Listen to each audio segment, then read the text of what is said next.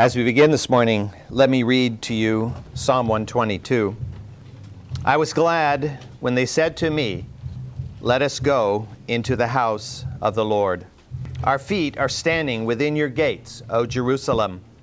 Jerusalem that is built as a city that is compact together, to which the tribes go up, even the tribes of the Lord, an ordinance for Israel to give thanks to the name of the Lord. For their thrones were set up for judgment, thrones of the house of David. Pray for the peace of Jerusalem. May they prosper who love you.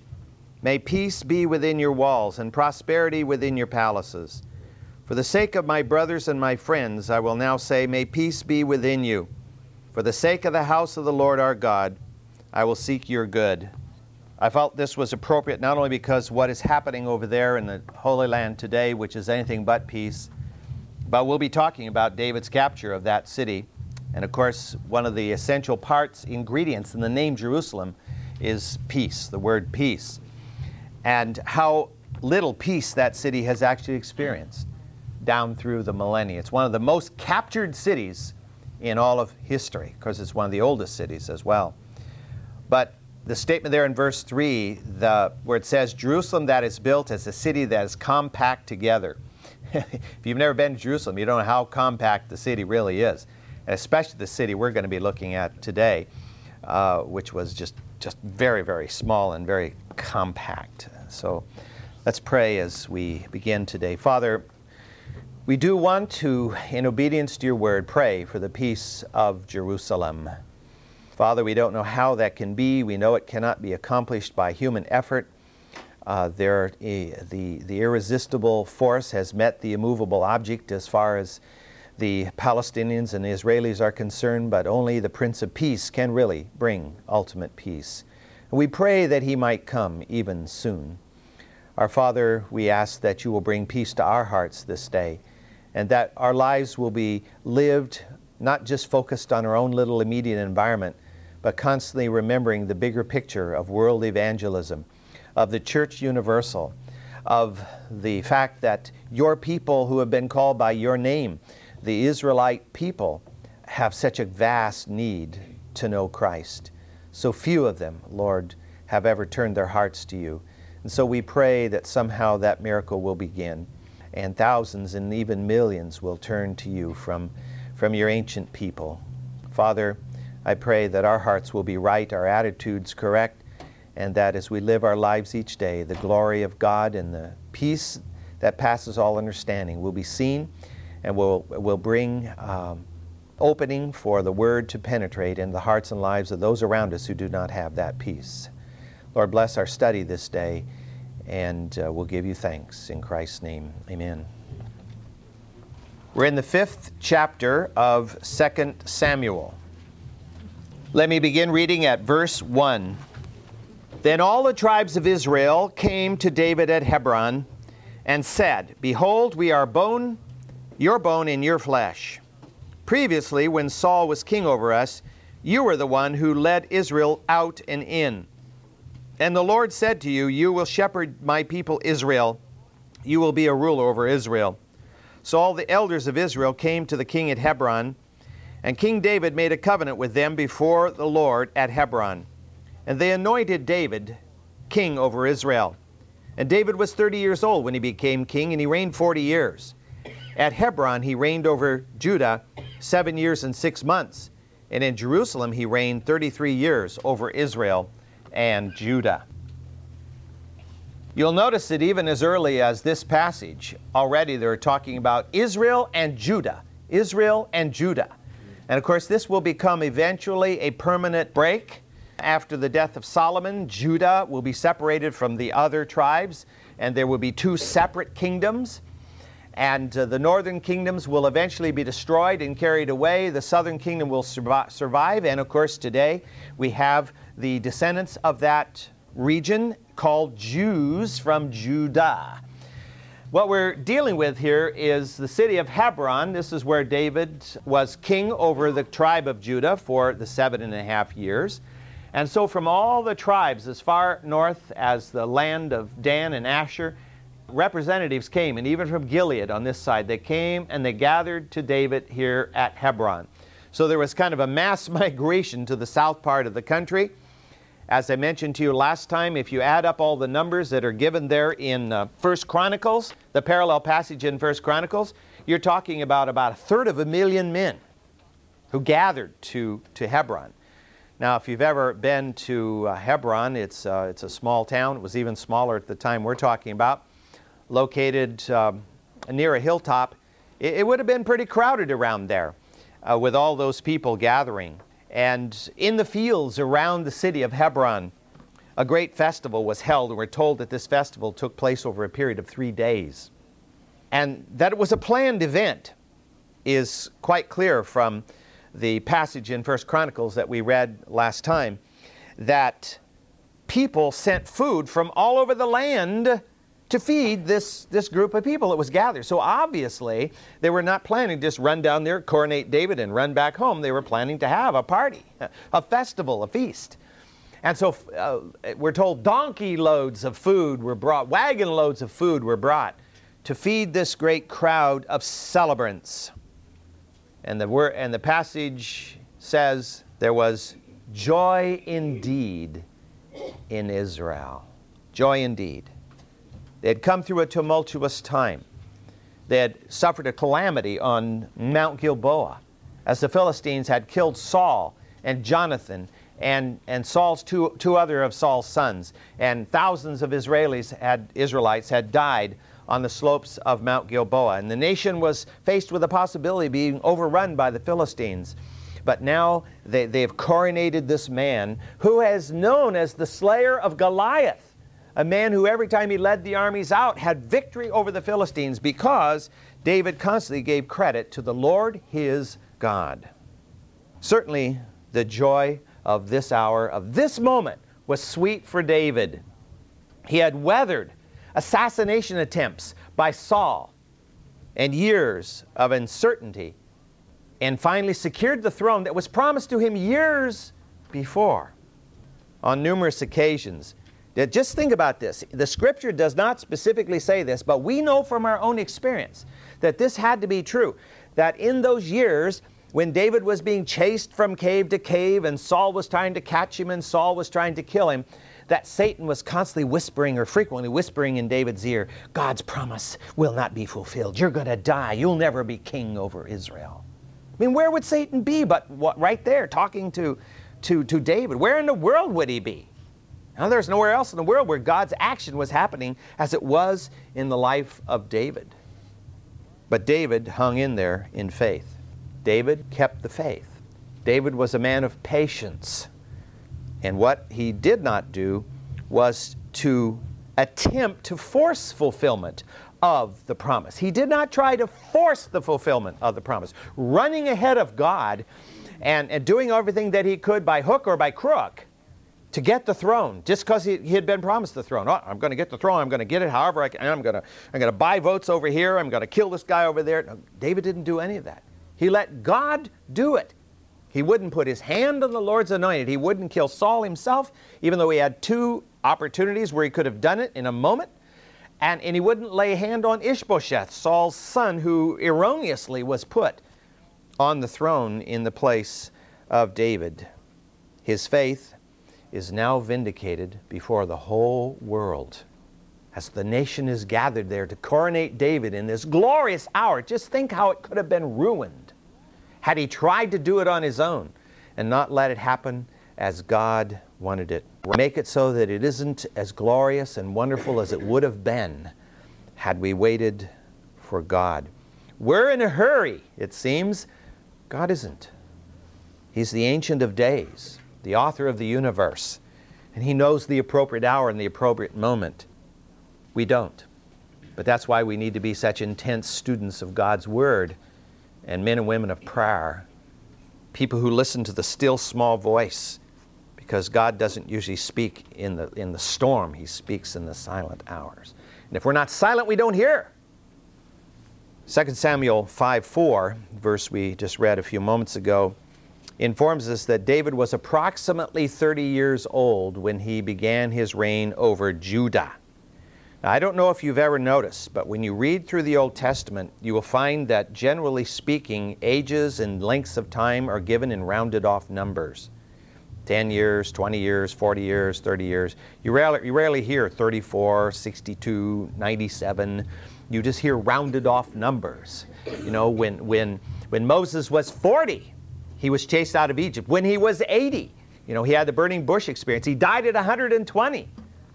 Does, does that make it not true? I, I'm not saying it's not true. I'm just saying they rounded off. The Israelites rounded everything off uh, in their discussions in the Old Testament. They didn't give ages to the year, they rounded it off. So we're talking about uh, David being approximately 30, just like Jesus was approximately 30 when he began his ministry. Now, Levites, we're told in Scripture, cannot begin functioning in the tabernacle until they're 30 years old. The idea being they cannot do this until they are mature adults.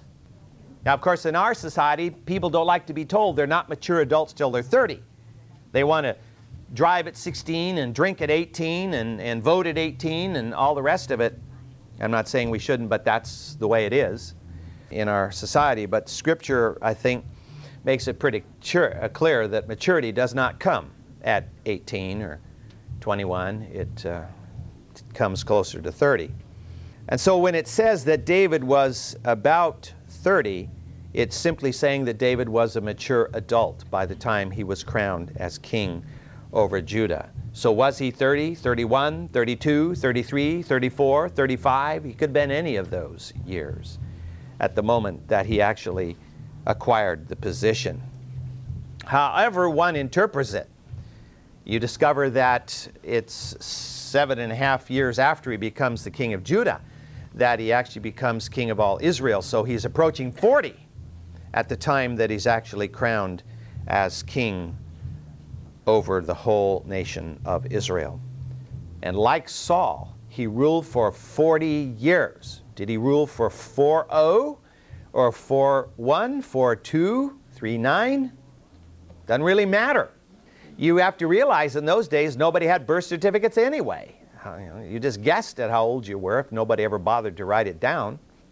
To us, it's so important. We're going to guard the fact that, you know, my next birthday I'm going to be 102. You know, uh, we, we don't want to tell anybody.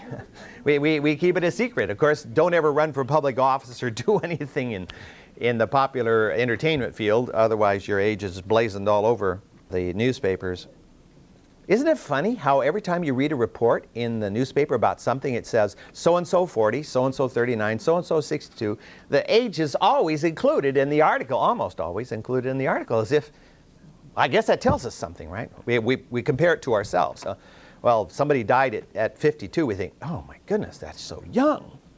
if you're 29, you say, oh man, no wonder they had one foot in a banana peel, you know, and the other one in the grave at 52 as you go along, though, you think ah, somebody dies at 65, it seems like, oh my goodness, that's so young.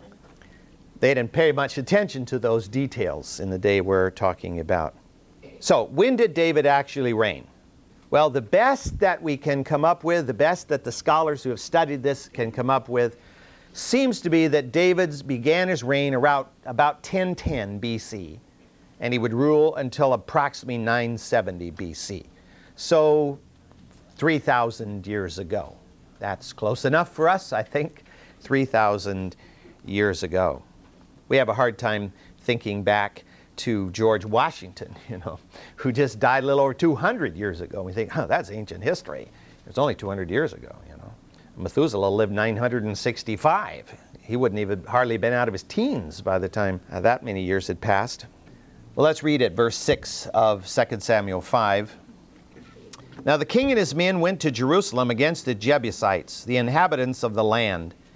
And they, said, and they said to David, You shall not come in here, but the blind and the lame shall turn you away, thinking, David can't get in here. Nevertheless, David captured the stronghold of Zion, that is, the city of David. And David said on that day, Whoever would strike the Jebusites, let him reach the lame and the blind, who are hated by David's soul, through the water tunnel. Therefore they say, The blind or the lame shall not come into the house.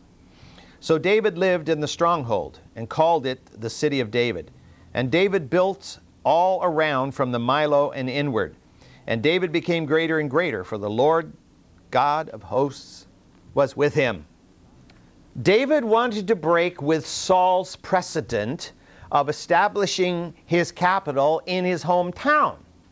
This is what Saul did. Saul made Gibeah, right there just north of Jerusalem, made Gibeah his capital. It was his hometown. That was, that was where he was born and raised. And, and so it became his hometown. And all his cronies became ministers of state. And, and his army was made up largely of Benjamites. I mean, it was like the whole nation is ruled by this one little clique. Sounds like Chicago or something in terms of city rule. But uh, David wanted his capital to be in more neutral territory. He didn't want to alienate large numbers of Israelites because they were from some other tribe and were not part of the tribe of Judah, of which David was. Now, Hebron had a lot of things going for it down here. Hebron, for example, was the site of the cave of Machpelah. It's the cave which was a great honorable burying ground for the ancestors of the nation. Uh, Abraham and Sarah are buried in the cave. Isaac and Rebekah are buried in the cave. Jacob and Leah are buried in the cave. And so, what other place would be a better place than to be the central city of the capital uh, of the nation than to be the city where the ancestors, the great honored ancestors, Abraham, Isaac, and Jacob and their wives, are buried? Would make sense. Plus, at Hebron, you had the very first piece of land that Abraham ever acquired in Canaan. He bought the cave of Machpelah. That was the first piece of land any Israelite actually owned in the land of Canaan. And so all of these things were going for Hebron. But Hebron had a couple of real negative factors. One was it's very far south in the country. It would be like our country having a capital at Washington, D.C. How absurd. I mean, it's clear over on the other side of the country. Actually, I think most of us are glad. But, you know, Hebron is way down in the south of the country, not of easy access, and plus the fact it's right in the heart of the tribe of Judah. It was very Jewish, you might say, uh, in that sense of the word. Wisely, David wanted to choose a city that was closer to centrality uh, within the country, which would be maybe on a borderland between a couple of tribes so that both tribes could at least have some. It's sort of like building our capital on land that was bought or acquired from Maryland and Virginia. And both states had to give up a piece of land in order for our capital to, to be established. Eventually, of course, Virginia would be given back its part because it wasn't built on in the early years. But um, it, it, became the District of Columbia, not belonging to, to either tribe. And so the idea was maybe if he could find a city that's on the border that wouldn't belong to, to either tribe or either of two tribes. And then on top of that, how much better would it be if it was a city still occupied by the Canaanites? That way it didn't belong to any tribe at all and could be a very neutral city. By capturing the city of Jerusalem, of course, David could also, furthermore, fulfill God's command to Joshua to drive the pagan people out of the land. And that had not been completely fulfilled. But this would be a step in that direction. And at the same time, all of the tribes would have a sense that he's not showing favoritism to any particular tribe in so doing. So, what does David do here? David exhibits wisdom wisdom that, that Saul didn't even seem to possess. And of course, the scripture clearly teaches us that the fear of the Lord is the beginning of wisdom. David feared the Lord. David had wisdom. Saul did not fear the Lord. David did not have, uh, Saul did not have wisdom. In that day, the day we're talking about, here's, here's of course, Jerusalem's the middle of this little circle. The red circle is drawn on this map because this map shows the kingdom that Saul had built and thus that David inherited. David inherited the land within these red lines. Saul did not possess Jerusalem, and Bethshan was at least lost to, by Saul to the Philistines uh, after the Mount battle at Gilboa if, if they possessed it before that.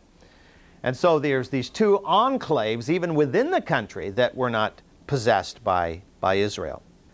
And so here at Jerusalem, which is a little bit more central uh, than, than Hebron anyway, a little lower in elevation as well, the route from Gilead through Gilgal and Jericho up to uh, Jerusalem made it fairly accessible to the east side of the tribes, the two and a half tribes that lived over here. So Jerusalem would have been uh, a better site.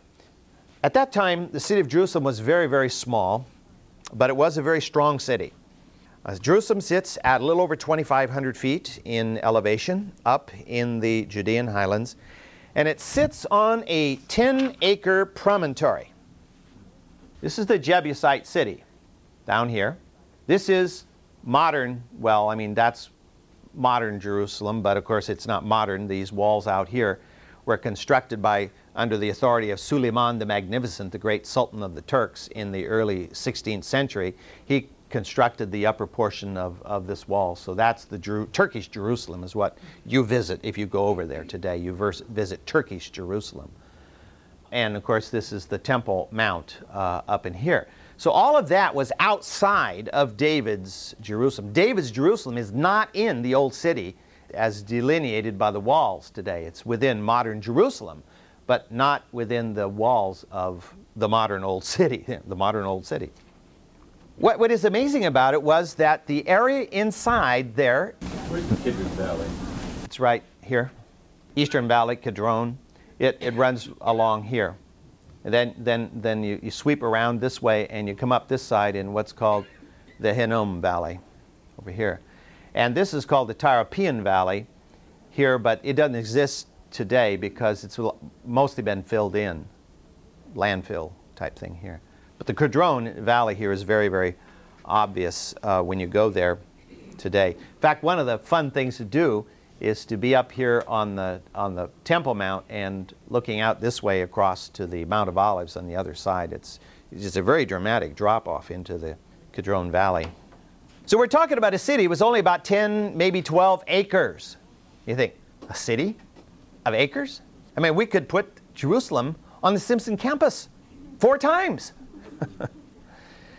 yeah, you think, well, see, they didn't live like you and I do.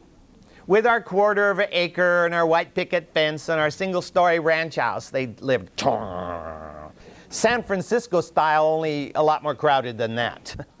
Homes weren't even as big as they are in San Francisco. I don't know if you've ever lived in San Francisco, but my wife and I have in those houses. They're all built wall to wall. The advantage of it is in earthquakes, they, they support each other, they don't fall down. Fire, they all burned down. In the fire, they all burn down. Yeah, right. yes, Dr. Walmark was born and raised uh, just a few blocks from the old campus at Simpson College, and so he knows the city far better even than I do. This particular promontory here is called the Ophel. It still exists, and, and you can walk down down this the Kidron Valley here, and at the base of the hill here, and uh, you can look up the hill, and they've done a lot of excavating there because they've excavated the Jebusite walls and they've ex- excavated uh, later walls that have been built there uh, on the side of the Ophel. The word Ophel, O P H E L, means swelling. It's kind of like a boil, you know, it's a piece of land that kind of boils up here, and the city was built on that particular little mount. So, so the hills, the hill drops off very steeply. And, and then the city walls are built up the hill. So, in order to even attack the walls, you had to climb this very, very steep hill, which made the site virtually impregnable. And that's why we have the, that kind of gives us an understanding of why the Jebusites said what they did here. The city was known as Jebus. And of course, that simply comes from the Jebusites who lived in the city. Now, the Jebusite clan was a group of Canaanites who are actually first mentioned in Scripture in the 10th chapter of Genesis. So they go way back in time, the Jebusites do. When Joshua destroyed the city of Ai, or Ai if you like, the king of Jerusalem, you may remember, we studied this back when we were talking about Joshua, that the king of Jerusalem created a, um, a confederation, remember? Several kings joined together, five of the kings joined together to try to stop Joshua, but they were chased clear down onto the, the Philistine plains and they were killed and their army was destroyed uh, at that particular time by Joshua. But apparently, the city was not even attacked. the city of Jerusalem was left untouched, even though the king and part of their army had been slain. So the city was not captured by Joshua. In fact, we read in Joshua 15:63 these words: Now as for the Jebusites, the inhabitants of Jerusalem, the sons of Judah could not drive them out. So the Jebusites live with the sons of Judah at Jerusalem until this day, at the time of the writing of Joshua. So the city was not captured. However, after the death of Joshua, as we get into the very first chapter of the book of Judges, we do read that the city of Jerusalem was destroyed and its inhabitants were killed by the Israelites, by the tribe of Judah, but they didn't follow it up by occupying the site.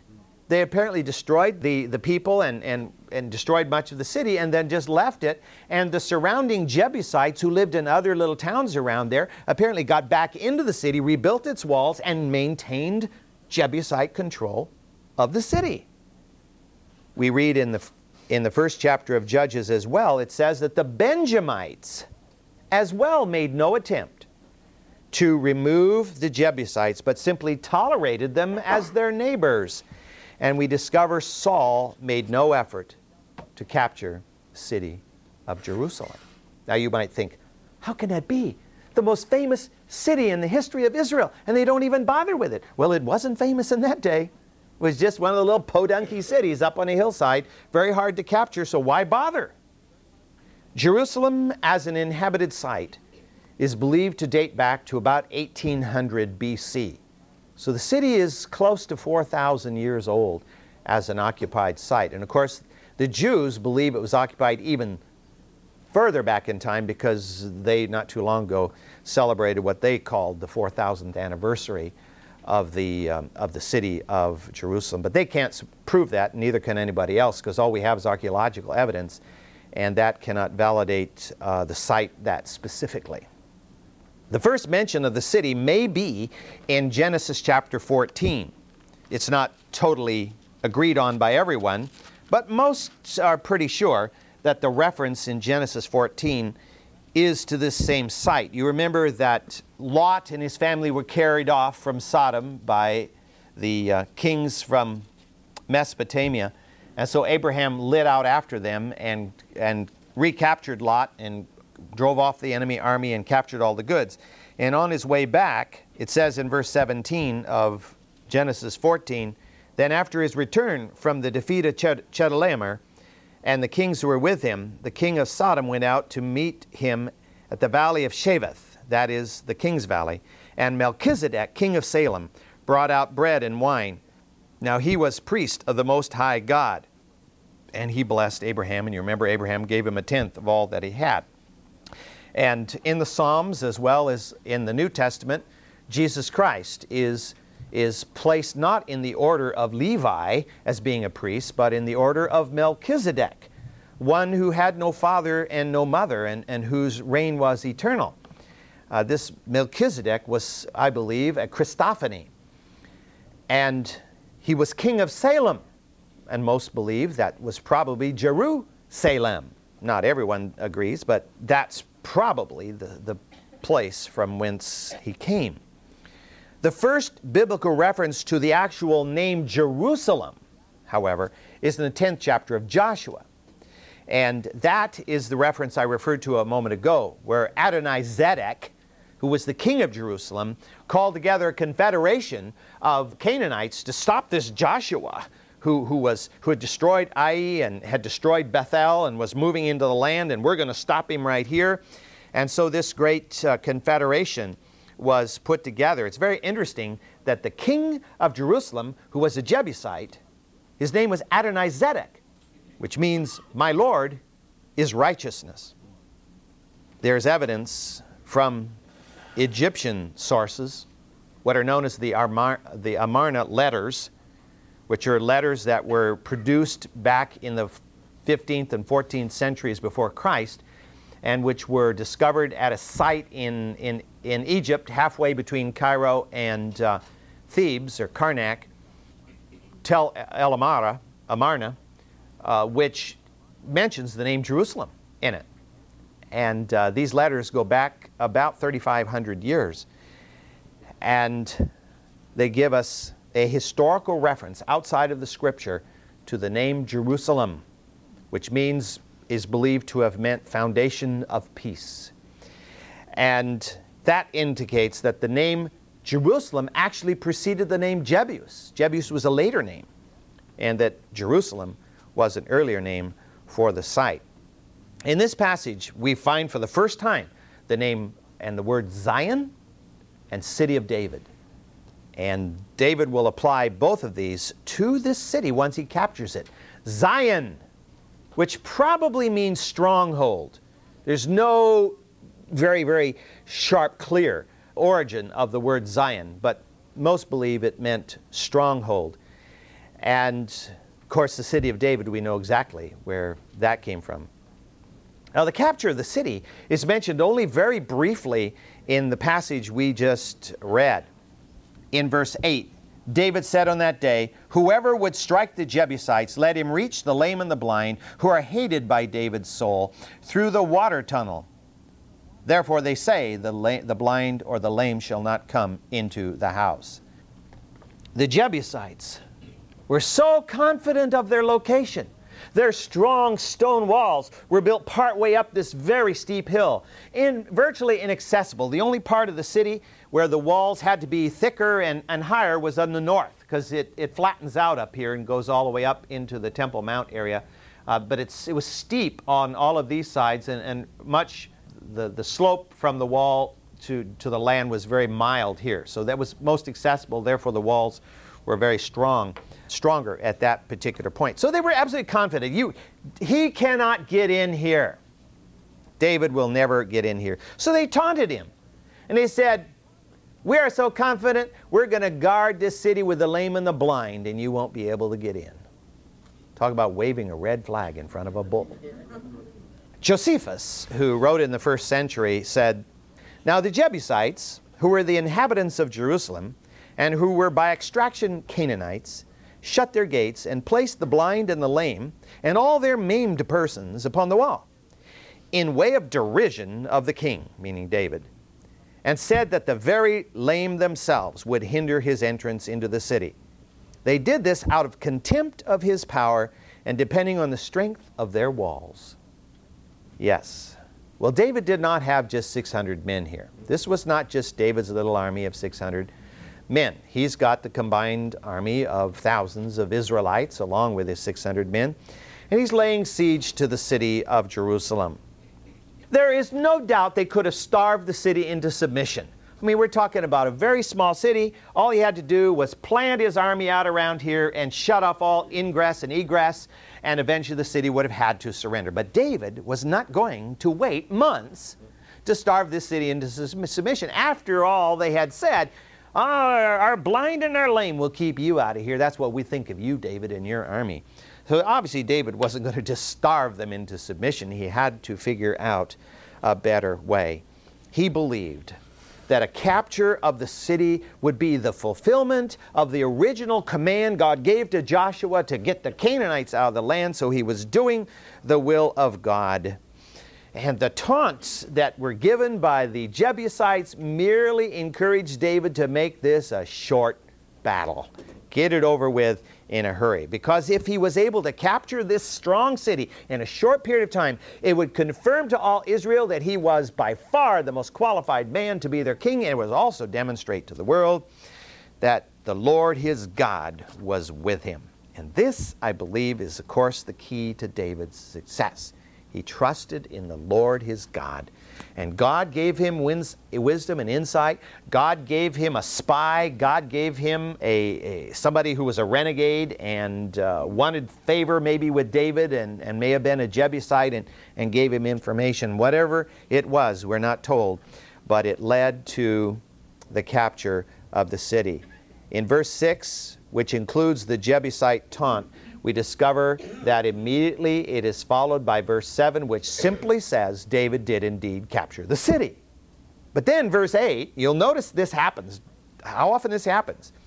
Where the scripture goes along and then it brings the conclusion, and then it goes back and tells how the conclusion was arrived at. So, when you read scripture in the Old Testament, you have to always bear in mind it isn't necessarily in chronological order. Uh, the author had a, another goal in mind. This is, this is what happened. Now I'll tell you how it happened. And, and so you go on, because other people who take and look at this literally, they come up with all kinds of convoluted and distorted ways of trying. Well, David captured it, then he lost it, and then he captured it again, you know. No. David issues a challenge to his men take the city through the water tunnel. A water tunnel? A water tunnel. I mean, this is so funny. I have one of the commentaries I use from time to time is the Keil Delitzsch uh, commentary of the Old Testament. And Keil Delitzsch lived 150 years ago. Uh, they were German commentators, and, and they're very conservative and, and, very good. But on, on, this passage, it's funny to read it because they have no clue what this water tunnel is. You know, what, what is this all about? well, I've seen the water tunnel. I've been in the water tunnel uh, you know, modern archaeology has done so much to open up the, the history and to help us to understand how these things actually happened. And we don't have time to develop it today, but let me just point out here. On the side of the hill where the city is built, the base of the hill is the spring of Gihon. The spring of Gihon uh, today is all blocked up and I mean, from the outside, you, you can get in. There's a, there's a big entrance way with a gate and everything. You have to get a key to get in through the gate to get inside the water tunnel. But Hezekiah, in his day, would build a tunnel all the way through underneath this area here uh, to the pool uh, of Siloam inside the city of Jerusalem. But the day we're talking about, that didn't exist. But they had blocked off the, the spring so that it wasn't clear that it was flowing or where it was flowing from. And they had built a tunnel from the inside the city down to the spring. And it was totally inside the rock, so they could go down, and bring water back and forth inside, inside the city, and, and the enemy couldn't stop that. But of course, David, possibly through a spy, or uh, you know somebody who uh, fled from the city in, in hopes of some kind of blessing, uh, told them about the water tunnel. And so he dug into the hillside until he intersected the water tunnel. You know, and then the men went up the water tunnel and that ended the story. And Jerusalem would be captured. Affirming David's the ultimate of his kingship, making short work of this of the city like he did here, didn't waste any time. I, my mind went back to David to Goliath when he started out, same thing. He made short work of that, and that was really the initial confirmation of, of what now is coming to fruition. Right. Yeah, that's really a good point. I want to talk about this in a little more detail and, and bring in the other things that the scripture talks about that's uh, this event. So we'll we'll do that next time.